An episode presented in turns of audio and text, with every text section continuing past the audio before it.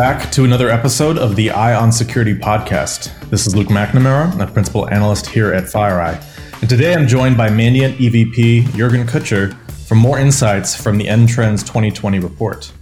Welcome, Jurgen. Good afternoon, Luke. Thank you for having me here. So let's jump into this uh, and start with maybe an overview of, of MTrends 2020. I think this is the 11th year that we've been uh, producing this report. Um, what do you see as some of the key themes this year?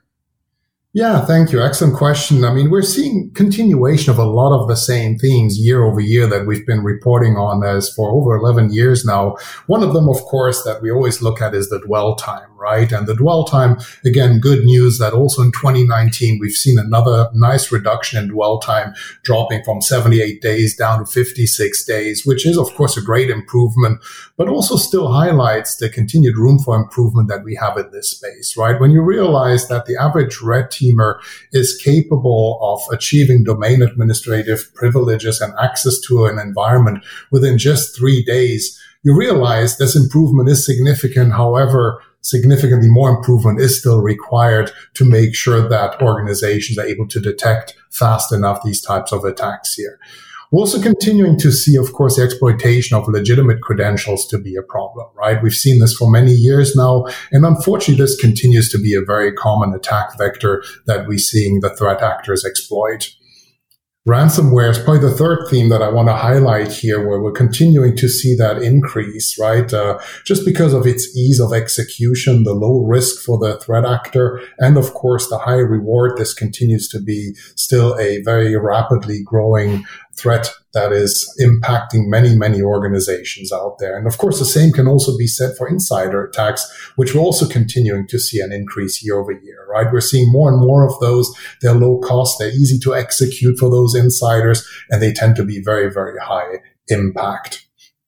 The next area that uh, that we see uh, the continuation of prior years' trends is also when it comes to cloud, right? I mean, there's a general theme, of course, that attackers are following the data right? And as the data moves more and more into the cloud, it isn't surprising to hear and see that attackers are now also targeting data inside the cloud and that organizations need to do more to protect their cloud data, right? And, and the last interesting trend and statistic that I want to talk about here is, of course, also the, the recompromise, right?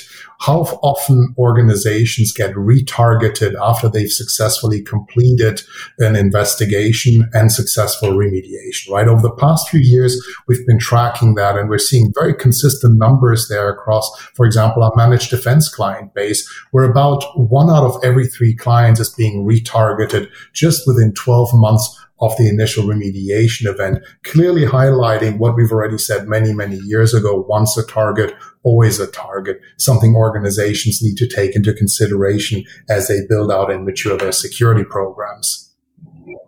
Now, you had mentioned the uh, dwell time continuing to decrease. And I think that's always one of the key metrics that every year when this comes out, I always flip first to to see what that metric is. This year, do you think that's because organizations are getting better at detection?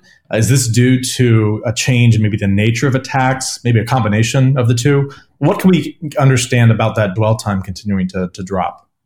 Yeah, so I think there's multiple factors here that uh, provide the reduction in dwell time here. First and foremost, I think it is an improvement in detection capabilities of many organizations, right? I mean, we're actually dealing now sometimes with organizations that are able to detect incidents within hours or even just a few days, right? So showing huge improvements there.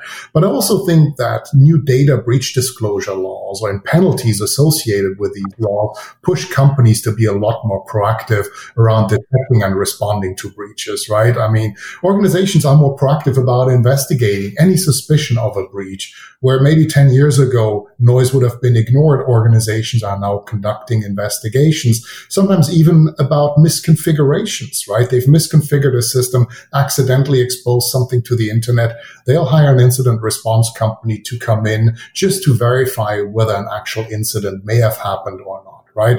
And that obviously helps significantly improve this overall dwell time. The third variable then is there are more ransomware attacks, right? And obviously with ransomware attacks, they are visible. They get detected right away. So I think those three variables have brought down significantly the, the dwell time, right? But as I said, it's important to realize while this is a positive trend, there's still room for improvement. For example, one statistic that is very concerning is that 12% of all the investigations we've done in the last year still had dwell times of over 700 days. And this percentage is identical to our 2018 MTrends report. So no progression year over year. And we're still seeing occasionally even incidents with dwell times over a thousand days, right? It clearly shows there's a lot of room for improvement. And when you look at the gap between those mature organizations now that do have really good detection capabilities and that are able to detect an incident within just hours sometimes. And then those that still hit a thousand days plus in terms of dwell time. Users just see how broad this gap has grown between those mature organizations and then those that have to significantly still improve their detection capabilities. And I think a, a follow up question to that, you know, once we started initially tracking dwell time in, in, some of the, the first reports and to see where it is now, obviously there's been a very big improvement in um, cutting down that amount of time. But when you look at over the last couple of years, and of course it varies from geo to geo, are we starting to see that dwell time decrease uh, less quickly than we've seen it in the past? What, what do you make of that? Yeah, I think this is a good question, and I think there's different different ways to look at this, right? I mean, for example, last year when we looked at EMEA, we saw the median dwell time actually increase, right? When GDPR came out, a lot of companies suddenly start to take action, started to do investigations based on something they saw, and they discovered old compromise also, right? So we do see as markets mature and bring more data breach disclosure laws, data privacy laws to the forefront, that organizations occasionally start digging into older incidents. And as a result, sometimes these numbers get skewed. But also as organizations overall mature their detection capabilities, right? They sometimes do find evidence of past compromise uh, that may go back sometimes even years, right? So I think those elements certainly can skew a little bit those uh, the, the median and and sometimes reduce a little bit the slope of the decline. But there are also still areas where we do see significant gains, right? When I just look at internal detection, for example, the median has decreased from 50 days last year to 30 days this year. So I think there are multiple ways to look at this ultimately. In certain aspects, it sometimes feels like there's a slowdown, sometimes even a reversal of the decline in median dwell time, but I think there are good reasons behind it. I don't think it is that industries are getting worse. It is more along the lines that organizations sometimes find old compromise or other factors have changed that impact this median dwell time. But overall, I still think there is that continuation of the positive trend. No, I think one of the other key metrics that I always find interesting to look at in this report is looking at uh, the sources of compromise detections. Uh, so looking at those um, from external notification versus internal notifications. And I think it was surprising this year to see an increase in the number of compromises um, that were detected via external notifications. Why do you think that is? Yeah, that's that's really interesting, and that was one of the metrics that jumped out at me at first as well, uh, sort of as a surprise. How comes that there's indeed more external notifications? But I think we're seeing simply more external notifications. For example, law enforcement starts to play a much more active role all across the world to take on active notifications. I mean, I remember years ago when outside of the US, there were very, very few law enforcement notification being done. Now we're seeing more and more countries and regions performing law enforcement notifications, but also the security community, security vendors in general start playing a much more active role when it comes to victim notifications, right? They're playing an active role when they do find evidence of compromise to notify those specific organizations that have been impacted. And I think that's what explains some of that increase by those uh, external notifications, right? Uh, but I also think, of course, the change to public disclosure laws, compliance changes will have a similar type impact. To me, the bottom line, though, is I do not believe that we've seen a true decline from organizations to detect incidents, right? I think organizations continue to improve their overall ability to detect incidents, right? As I said earlier, the median dwell time for internal detection has significantly dropped from 50 down to 30 days, right? So the investments that is being done in security is clearly showing improvements, right? The fact that security is more and more a board level matter, right? That's being discussed at the highest levels within an organization that is integrated into the overall corporate risk management program clearly has shown significant improvements that organizations have made. So I don't expect the positive trend uh, of better self-detection and shorter dwell time to end anytime soon. It is obvious to organizations just seeing what is out there, what is being reported on, the importance of having a rapid detection and containment, right? We always say breaches are inevitable.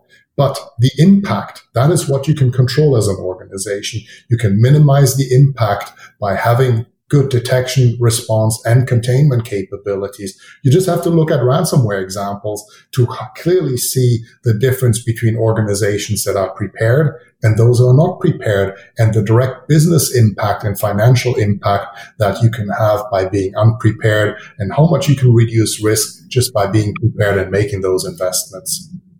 Yeah, I think that's some important nuance uh, to that metric uh, this year. Um, you mentioned cloud kind of at the beginning, um, and we look at the the current security environment, and let's take healthcare for example. You know, an industry and vertical that's under a lot of uh, stress right now. What sort of security recommendations would you have for an industry like healthcare uh, when it comes to the cloud? Um, are they better off sticking to on premise um, from a security perspective? How should they be thinking about this? Yeah, I think it's important as you develop your cloud strategy. I mean, it's as much of a business decision as it is a security decision, obviously, right? It all depends on the individual organization, their security maturity, their business goals, their requirements, etc. But the reality is many, many organizations out there are already either in the cloud or have a well-defined strategy and path towards getting to the cloud in the near future. I think cloud is a reality or is going to be a reality for, for a large majority of all companies, including the healthcare sector, right?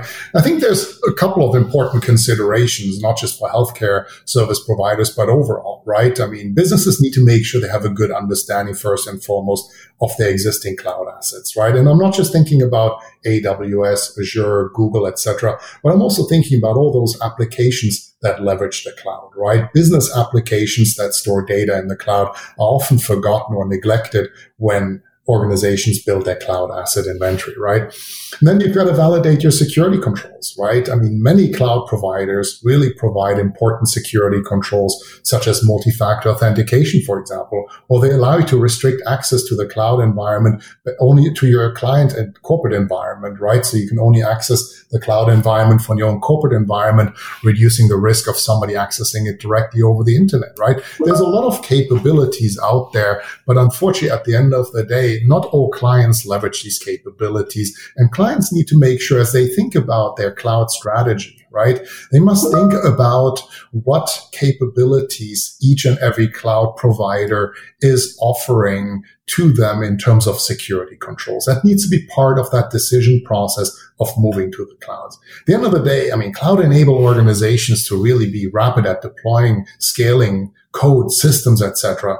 But that same flexibility can, of course, also be used by an attacker against them. That's important to realize.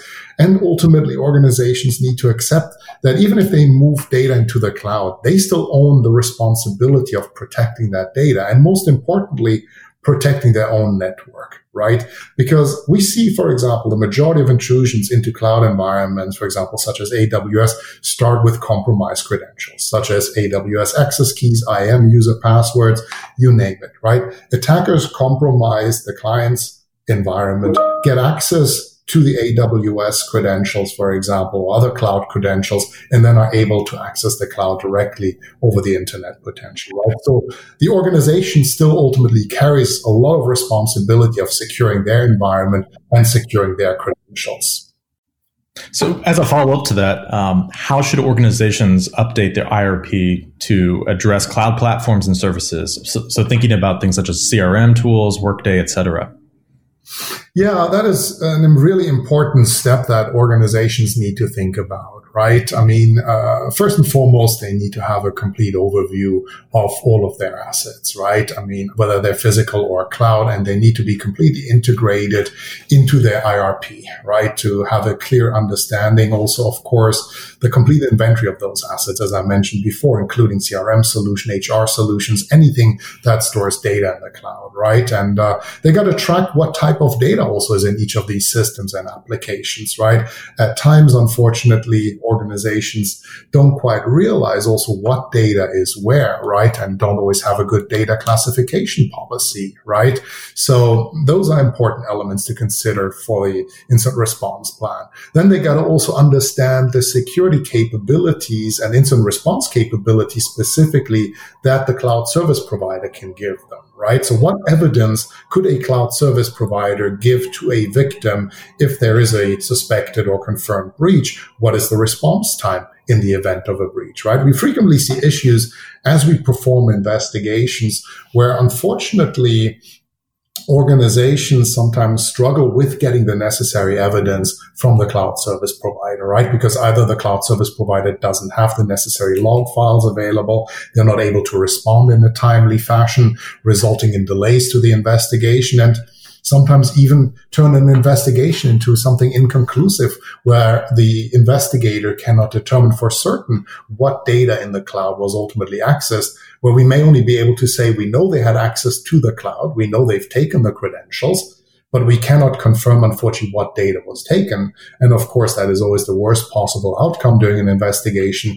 because now you have to assume the worst, right? And of course, the IRP needs to be tested on a regular basis, right? I mean, we need to include simulations, tabletop exercises also that discuss how to conduct an investigation, how to conduct an investigation that involves exposure of data that is stored both on premises and as well in the cloud, right? I think at the end, I mean, cloud is a very, very powerful solution, right? I mean, it can really help, for example, smaller businesses who don't have the security staff, right, to, to ultimately achieve a higher level of security. But it's really important that businesses understand that there is a responsibility that still lies with them, right? They have to make sure they leverage the cloud security controls that the cloud service provider is giving them, that they fully understand all of the assets that they have and the data that they have in the cloud, that they implement controls the right way, and that they make sure that they have an adequately updated incident response plan